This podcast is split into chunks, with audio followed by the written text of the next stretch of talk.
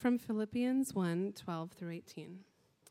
I want you to know, brothers, that what has happened to me has really served to advance the gospel, so, th- so that it has become known throughout the whole imperial guard and to all the rest that my imprisonment is for Christ. And most of the brothers, having become confident in the Lord by my imprisonment, are much more bold to speak the word without fear. Some indeed preach Christ from envy and rivalry, but others from goodwill. The latter do it out of love, knowing that I am put here for the defense of the gospel. The former proclaim Christ out of selfish ambition, not sincerely, but thinking to afflict me in my imprisonment. What then? Only that in every way, whether in pretense or in truth, Christ is proclaimed, and in that I rejoice. Thank you, Alyssa. Ooh, there we go. Good morning, everybody. It's good to see you all here on this uh, snowy day. That was a little earlier than I was anticipating, but somewhat beautiful. And uh, we're thankful for all of the gifts that God gives us. So we are continuing our series on Philippians, and the, uh, the real purpose of this series is to strengthen our efforts as a church in regard to our, our witness of the gospel, our speaking the gospel into the lives of those that don't know Him. And I think all of us recognize if we're, if we're at all sensitive to um, the burden that we have to be witnesses of the gospel, we're all aware of the challenge that exists in our culture. Uh, one of the realities that we see uh, in the New Testament is that when, when Paul went into a, a, a, a place, um, it was usually in the Gentile world, um, and these were new ideas to them. When we, you know, for example, in Acts 17, when he's proclaiming the gospel at, the, uh, at Mars Hill, he says, you know, they, they say, you know, come back tomorrow so we may hear more of these strange teachings. And so, in a lot of ways, um, when, when the gospel got outside of, of Jerusalem, um, it was really uh, a, a new idea. This idea that there was one God represented in the one man, Jesus Christ, who had died and resurrected, never to die again. That, that even those, those ideas in general uh, were completely new. To, to die in the ancient world meant that you would enter into a, a spirit form and somehow exist in this uh, spirit world. Uh, but the idea of a bodily resurrection and that would be your eternal state was, I mean, so there was all kinds of, of new ideas.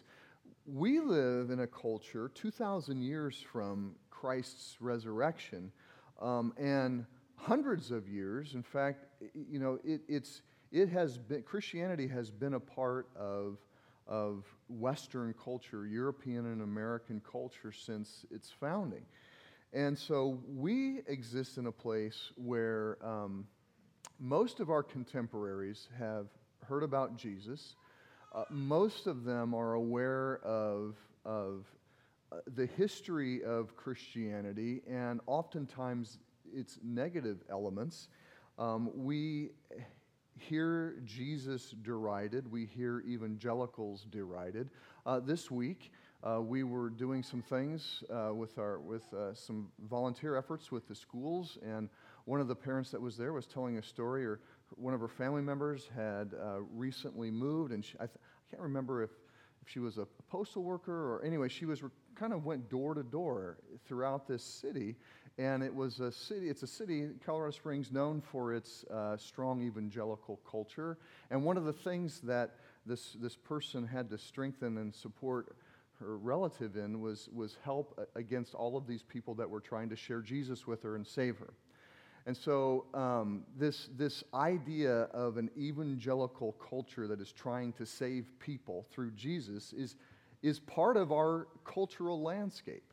Um, and the, the opposition that we, we oftentimes face, or at least perceive that we're going to face, is also a part of, a, a, cause, a result of the, the politic, politicization of the gospel and, it, and evangelicalism's connection with right wing politics and, and, and all of these kinds of things. And so we, we live in this c- culture where Jesus and the gospel are not new.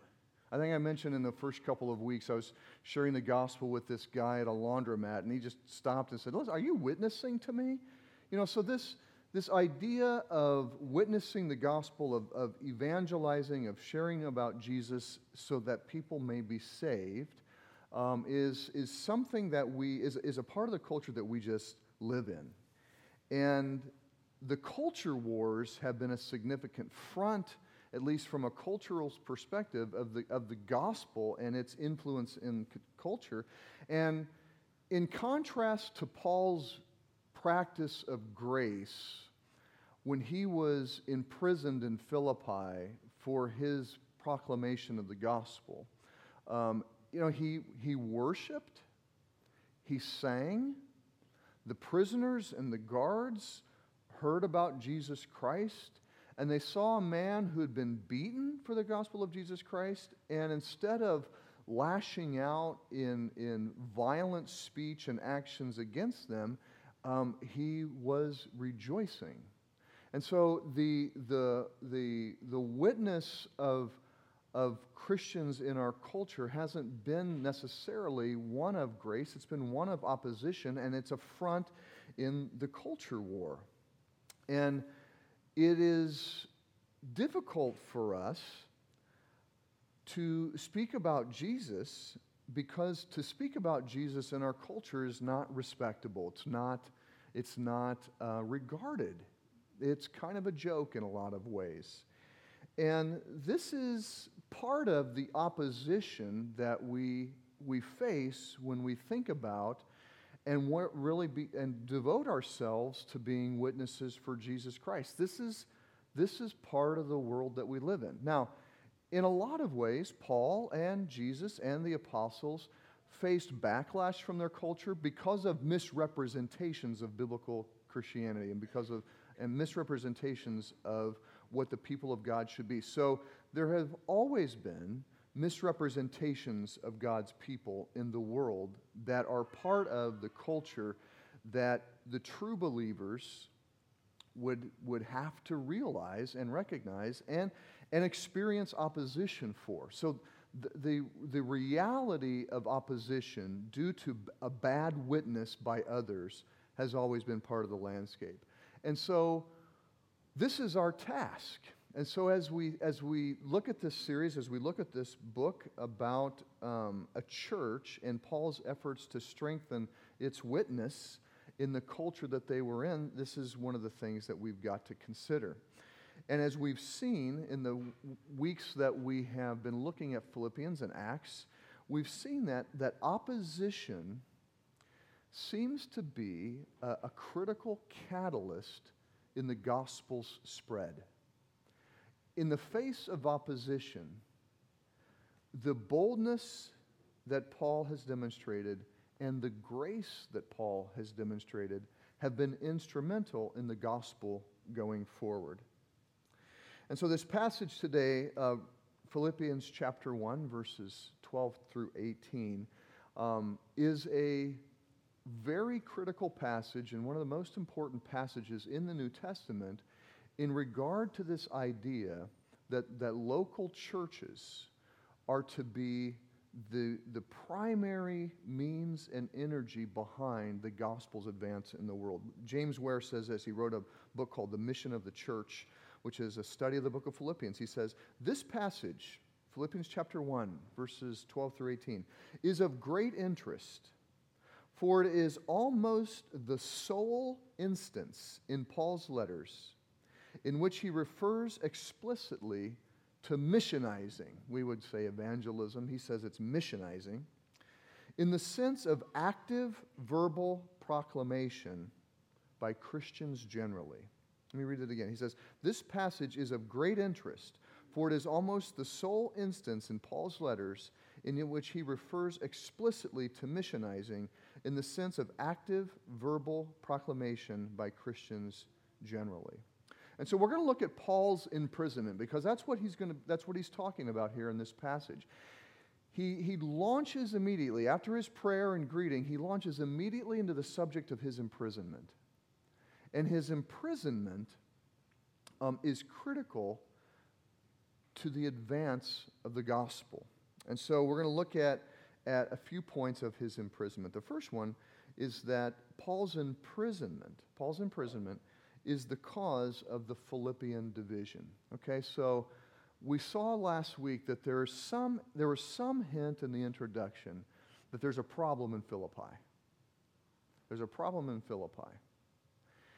We, lo- we know later in the book he, he is encouraging and admonishing the Philippian church to be one minded, standing firm as one man with one spirit for the progress of the gospel. So we know there's a problem with, with unity. And we know there's a, there's a he, he is encouraged by the Philippians. He is thankful for the Philippians, but he prays that the Philippians would have more love. There's, there's some unity issues and there are some love issues. And he immediately launches into the subject of his imprisonment. And the imprisonment is the cause of the division. How they interpreted Paul's suffering. Some people in the Philippian church saw that Paul's suffering was a consequence of Jesus' commending of him to this work. Others in Philippi saw Paul's imprisonment as a problem. As a problem. If Paul was effective in the gospel, he wouldn't be in jail. He wouldn't be in jail. And so their love needs to grow. All the Philippians are being addressed. He uses the term like seven times the word all. All of you Philippians, not just the leaders, not just a few, all of you Philippians need to come together in your love and in your unity. Now, we got news this week of an American pastor's release from Turkish custody. Are you familiar with this? Jose had a post about it um, this morning, like at 3:30 in the morning, um, and he was right. We need to be praying for our government leaders, and not just American government leaders. Paul's passage in 1 Timothy 2 says that we should be praying for all kings, all authorities, so that we, as God's people, would be able to live in peace. For we know that it is God who wants all people to be saved. So somehow, God is working through the authorities of this world to bring about the salvation of people. And so we should be praying for our government authorities, all of our government authorities, for the kings and presidents around the world. But this release of this pastor, now, it's great news. But how many of you, when you first heard of the story, thought, I wonder what that guy was in prison for? Probably for being an idiot. That's what I first thought, to be honest with you, okay? That is what I first thought. Because there, Christians have been idiots. God's people have some segments of them, and in fact, all of us at some point in our lives have been idiots, right? In our efforts to be Christians and witnesses of the gospel. So I, I think, I mean, for me, again, to be honest with you, I was like, okay, that guy probably did something stupid. You know? So I did some research. I read up on it. There's no indication that the guy did anything stupid. He's the pastor of a small church in, in Turkey. Um, my guess would be formerly Muslim people. It's a small church of like 25 or 30 people. It's not very big. He's been there for 20 some years.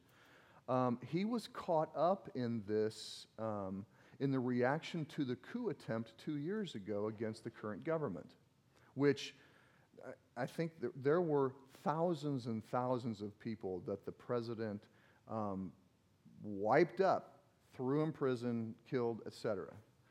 But our first inclination, I think, is that when opposition and suffering comes to those who are Christians, there must be a good reason for it. They should have been thrown in jail or something like that. But you know what? That's wrong to think that way. It was wrong for me to think this guy probably did something idiotic to get himself thrown in jail.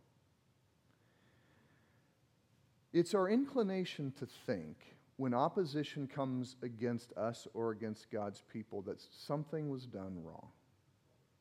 And Paul is going to kind of turn the tables on that thinking.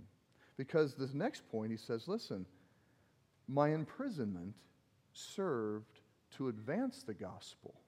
The gospel has not been hindered by me getting thrown in jail.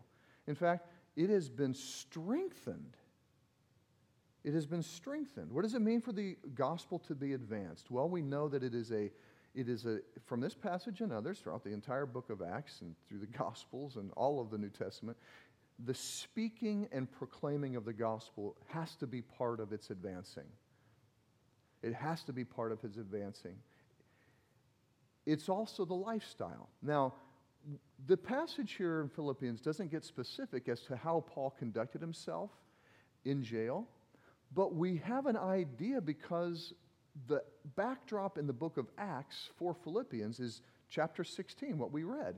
And we know that when Paul was in jail after being flogged and beaten embarrassingly, he worshiped and he prayed. And it was that witness of his lifestyle of grace in jail after being beaten that led to the salvation of the jailer and his household and probably a lot of, if not all, of the prisoners because none of them escaped when they had the opportunity. Their hearts had been changed like the jailer and his households. And so there is the preaching of the gospel, the conduct that is worthy of the gospel, which he's going to admonish in the, later on in this chapter, which we'll cover next week. And so we are called to be people that advance the gospel, that speak and proclaim. Okay, and it's not always preaching or proclamation. More oftentimes, the New Testament uses the word just simply speaking the gospel. We are to speak the gospel into the lives of the people around us, and our lifestyles should back it up, particularly lifestyles of grace and rejoicing in the face of opposition. And that seems to be the key. Opposition is going to come, and it's how we act in the face of opposition that has all the bearing on how the gospel is received. And it advanced the gospel in two different ways. First of all, the whole imperial guard. So Paul is, is in captivity in some way um, in Caesar's palace. This isn't, this isn't a small jail and he's stuck in isolation somewhere like in Philippi. He is, he is in Caesar's household. He is in Caesar's palace. All of the guards are aware that Paul is a witness of Jesus Christ. And then he says, all the rest. Who are all the rest? And this is, this is a really cool thing that Paul does. You don't know who all the rest are until you get to the end of the book. It's almost the last verse, chapter 4, verse 22. Everyone here greets you, he says to the Philippian church, especially those of Caesar's household. Now, he didn't bring it up at the beginning. He just says all the rest, and know, oh, all the rest. He's saying not only has the gospel been advancing because of my imprisonment, the gospel has reached the highest level of civil and political power in the world. Caesar's household is coming to know Jesus Christ because of my imprisonment. The gospel has been going forward because of my imprisonment. All of the imperial guard know about Jesus, and Caesar's household is coming to know Jesus Christ. And then he says about his imprisonment that it was of Christ's doing. Now, the passage, if you read it, it says, Everyone here knows that my imprisonment is for Christ. The better translation would actually be, Everyone here knows that my imprisonment is because of Christ. The word could be translated in several ways, but it's because of Christ. And because of Christ, not in terms of Paul is saying it's because of Christ. What Paul is saying is that, listen, Jesus put me here. It is, it is Christ's fault that I'm here, not my fault that I'm here. Remember in the, in the passage that we looked at last week, he says, All of you are partakers of grace with me, both in my imprisonment and in my confirmation and defense of the gospel. Which means that Paul considered it an act of God's grace, which is, is work that God does toward us that is undeserved. That's what grace is God's gracious work towards us that's undeserved, and that his imprisonment was an act of God's grace. So the opposition and suffering that he faced by being in jail was an act of God through Jesus Christ, and it was an act of grace towards him because Paul, as we will see here and next week, all of Paul, all the only thing that Paul was concerned about was that the gospel was going forward. And he'll say next week, he says, whether I live or whether I die, it is in behalf, on behalf of the word of God going forward that I live or I die.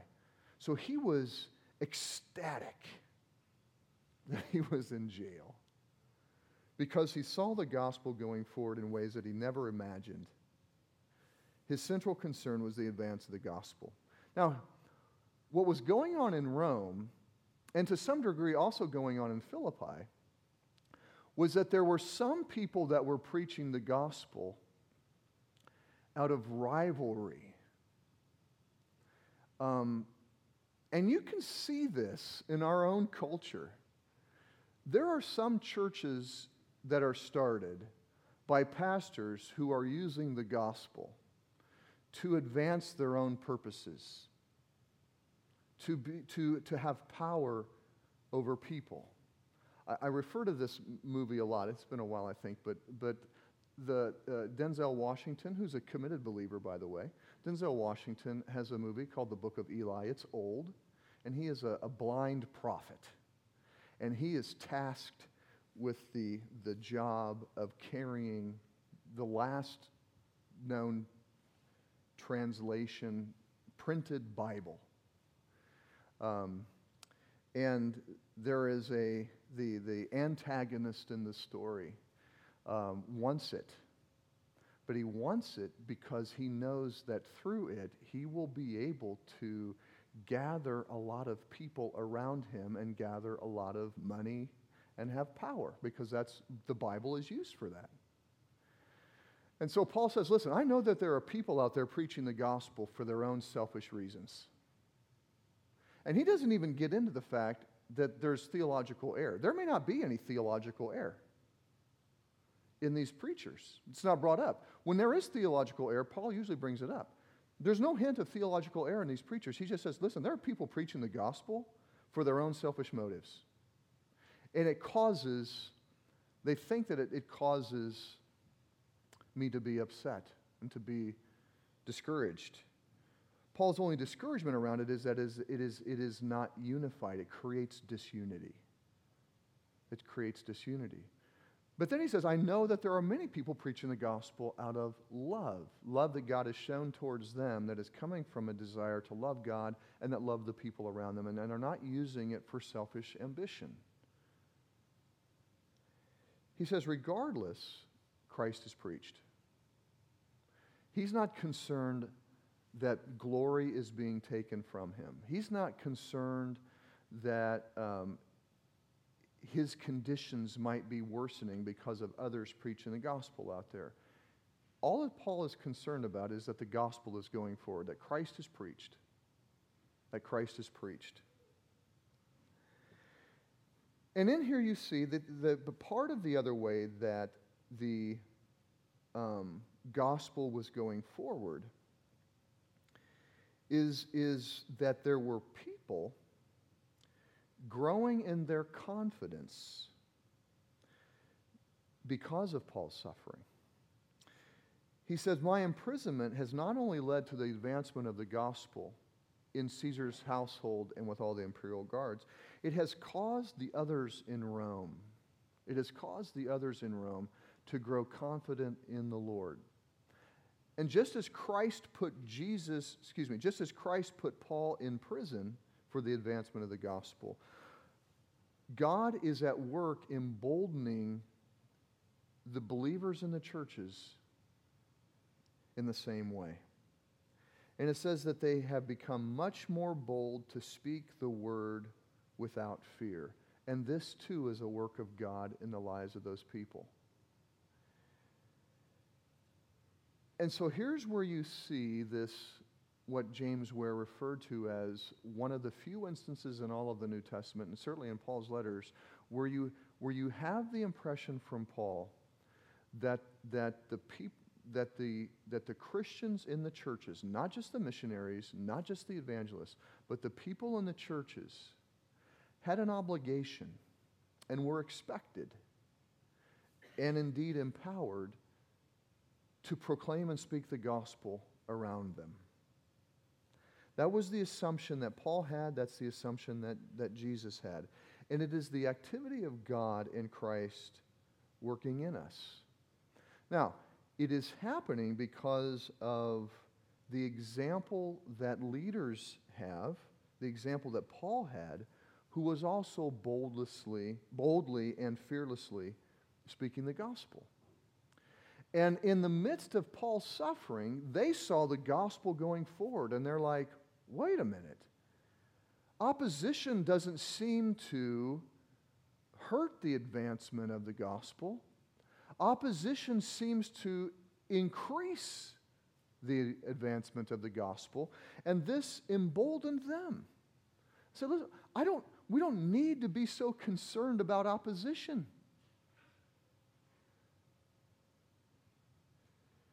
And it seems like, if, and if you look throughout all of the New Testament instances in the book of Acts and in the Gospels and, and in the letters, those who really suffer for the gospel, like the ones that are thrown in prison, the ones that are beaten, the ones that are ridiculed and mocked, uh, they seem to possess a joy that carries them through the harsh persecution that they've endured.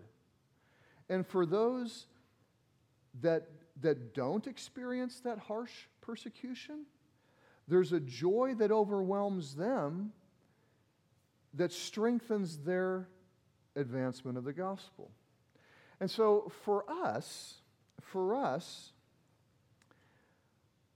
we need not fear opposition. We need not fear to back off the message and to make it more palatable which we see a lot of churches doing. Moving away from the hard things of the gospel. Yes, there is one God. He has revealed himself through one man, Jesus Christ, who died at the hands of the Romans and the Jews, so all Gentiles and Jews are responsible, and then rose again on the third day, never to die again, and ascended into heaven. It is a ridiculous message. But that is the message. We can't pull back from this message. And then Jesus left his testimony about him over thousands of years of speaking to the prophets and to the apostles. That testimony is the Bible. We don't worship the Bible, we worship Jesus. But the Bible is the testimony of Jesus that Jesus left through his and the Spirit's work in the church and the people of God throughout the ages. And we hold to that word. We hold to that word. Every, Jesus said every jot and tittle, basically every punctuation mark, every comma, every period, exclamation mark is going to be, is going to endure. I will fulfill every aspect of it. And so we have the gospel, we have the word of God, we have the revelation of Jesus Christ in the Bible. And what the scripture shows is that our bold holding to that testimony in the face of opposition and gracious love and kindness towards those who oppose us is the catalyst for the gospel's expansion. That's what he's saying here. It is widely recognized that the rapid growth of the early church was, in fact, primarily the work not of missionaries and evangelists, but of the churches themselves through their day to day contacts with outsiders. Again, James Ware.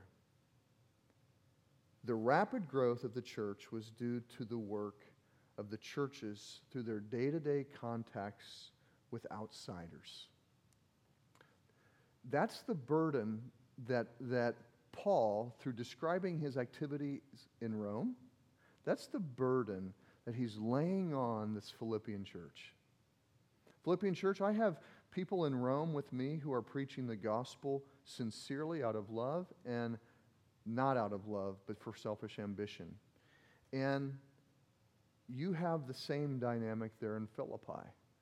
As we'll see how the letter unfolds, there are those there in Philippi that love me. But there are those there in Philippi who are, who are selfishly ambitious and whose love for me has diminished because of my imprisonment. That's why he prays that their love would grow and urges them towards unity in the progress of the gospel and in their support of him. So, where does this leave us? Where does this leave us? Um, we, we should all be increasingly burdened to be witnesses of the gospel. That is the, that is the burden that Paul was leaving with the Philippians. That's the burden that we hope this series leaves with us as a church. What do we do? Okay, we're, we're not just going to go start doing door to door cold call evangelism. That's not what we're being called to do. We don't get any indication in the New Testament that that's the, that the lifestyle of Christians that Paul is wanting to do. We're going to see we're going to see how this is to unfold throughout the book of Philippians in terms of what are our responsibilities. But here at the beginning, we need to begin just as Paul began. We need to begin with prayer. Pray that our love would grow more and more with knowledge and discernment, that we would know what is excellent. Okay? And I, and I have to believe that he's specifically referring to two things our lifestyle, because he's going to be addressing our lifestyle. Are we selfishly ambitious in our lifestyle? Are we choosing the things that are most excellent? Most excellent in terms of what is going to advance the gospel. Okay, now, he's not talking to missionaries and apostles, he's talking about all of us. All of us. Are we pursuing the things that are excellent in our decision making so that they are loving for the ultimate purpose of advancing the gospel? So we need to be praying that prayer for us. We need to be praying that prayer for loving unity for us as a church because we're going to see our conduct in our families, our speech, how we what we do in the face of opposition. He's going to say, "Do not grumble or complain about anything," because in grumbling and complaining, it covers up the light that we are to the world. So, day to day things we're going to see throughout the book of Philippians, but we've got to start with prayer, everybody. We've got to start with prayer because this has got to be, just as in Paul's case, in the Philippians, and in the Roman church that he speaks of, it has to be the work of God in us, emboldening us. It has to be the work of God putting us into places to communicate the gospel with boldness and clarity and with love. It has to be the work of God. We need to be praying for open doors, just as Paul commanded us in Colossians. Pray for open doors and pray for boldness Actually, he doesn't. He asks them to pray for open doors. He doesn't tell them to pray for open doors for themselves, but the example is there. Pray that we would have open doors for the gospel. It has to start with that. And we have, you know, Tim Keller calls it kingdom prayer. You know, most of the times in our house churches, we're praying for the things that are plaguing our lives, right?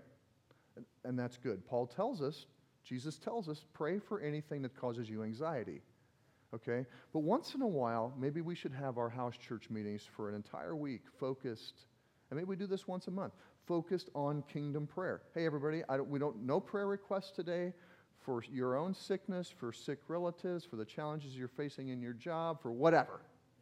Those things are good, pray for them. We're going to focus tonight on kingdom prayer. We're going to pray for those that don't know Jesus. We're going to pray for our boldness. We're going to pray for our unity. We're going to pray for our love. We're going to pray for open doors. We should do that in our house churches. It's got to start with, with a, a, and maybe even some fasting. There are few things that I love so much in this world that could pull me from Jesus. Food is one of them, and drink. And I really love my wife.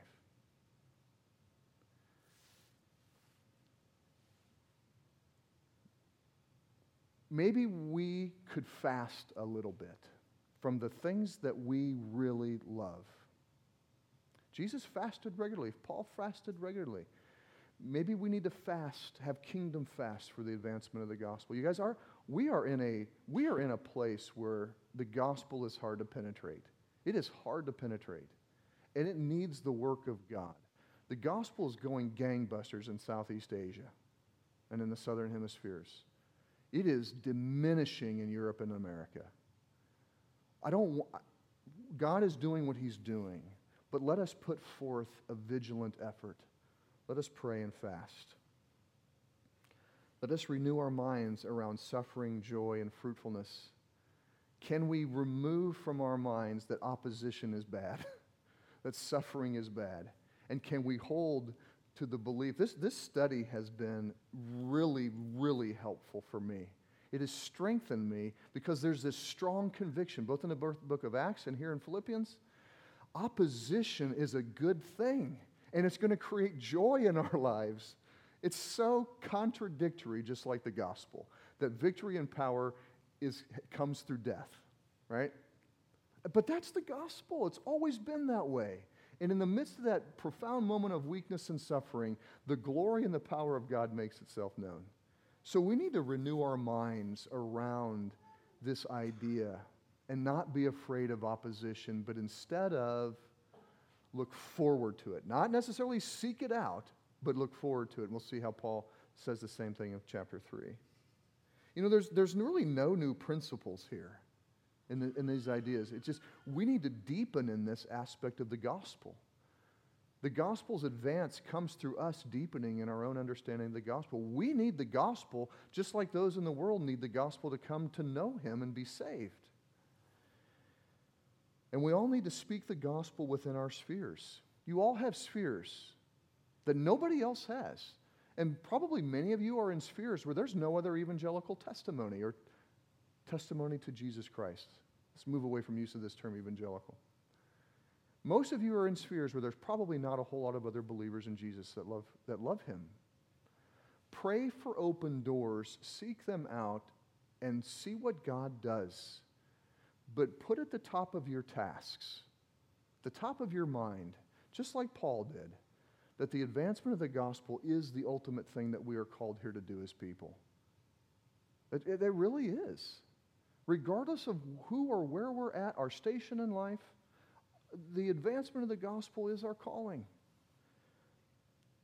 And we need to devote ourselves to one another, to unity, as we'll see throughout this, this passage. And again, we've got to seek God in all of this because, as we saw in this passage, we can't grunt this out.